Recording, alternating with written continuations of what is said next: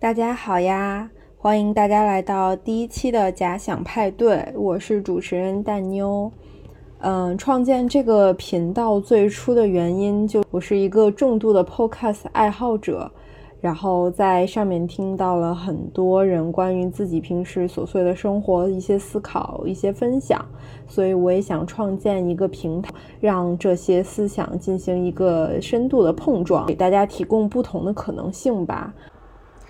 那么，先给大家介绍一下为什么会叫这个名字“假想派对”。我是希望每个人来到这个播客的时候，都可以像是在参加一个派对，他们的思想可以思想可以在这里进行一个释放，然后非常放松，大家就可以非常放松的在一起聊天。呃，我本人也是一个重度的 party 爱好者，所以。在我去蹦迪或者去参加派对的时候，我的思想和身体都非常放松，所以希望大家来听 podcast 的时候也可以有这种感觉。那么接下来介绍一下我自己，我一直没有想好怎么介绍自己，因为我不是很想往自己身上贴很多标签来让大家了解我。我是希望在今后的节目里可以让大家通过每一期都看到一个不同的我。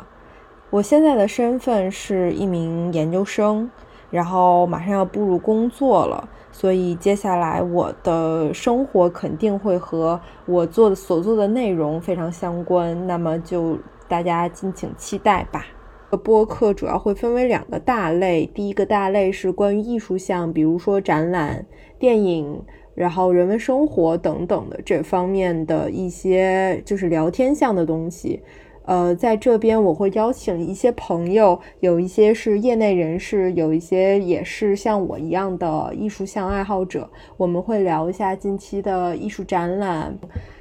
或者是生活上遇到的一些热门话题，还有事情。第二类的计划是做一个职场模块，呃，因为我现在的身份是从学生转向。呃，工作者，所以我对这一块的话题还是非常感兴趣的。而且现在职场越来越成为大家每个人生活都离不开的一部分，而且是最重要的部分。我觉得聊一些这个话题，大家会比较感兴趣，而且会有很多共鸣。所以整个节目的计划就是这样。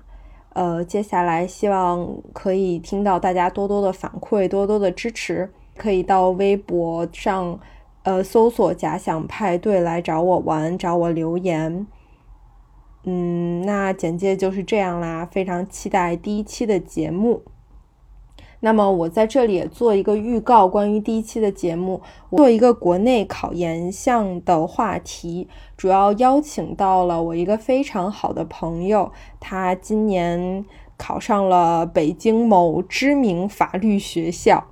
然后成为了一名准研究生，他来到节目上分享一下自己的考研经历，因为他的考研经历也有一些坎坷，不是一帆风顺的，所以我们将由此话题展开，从国内考研聊到国外考研，并且考研的一些心态、考研的一些经历，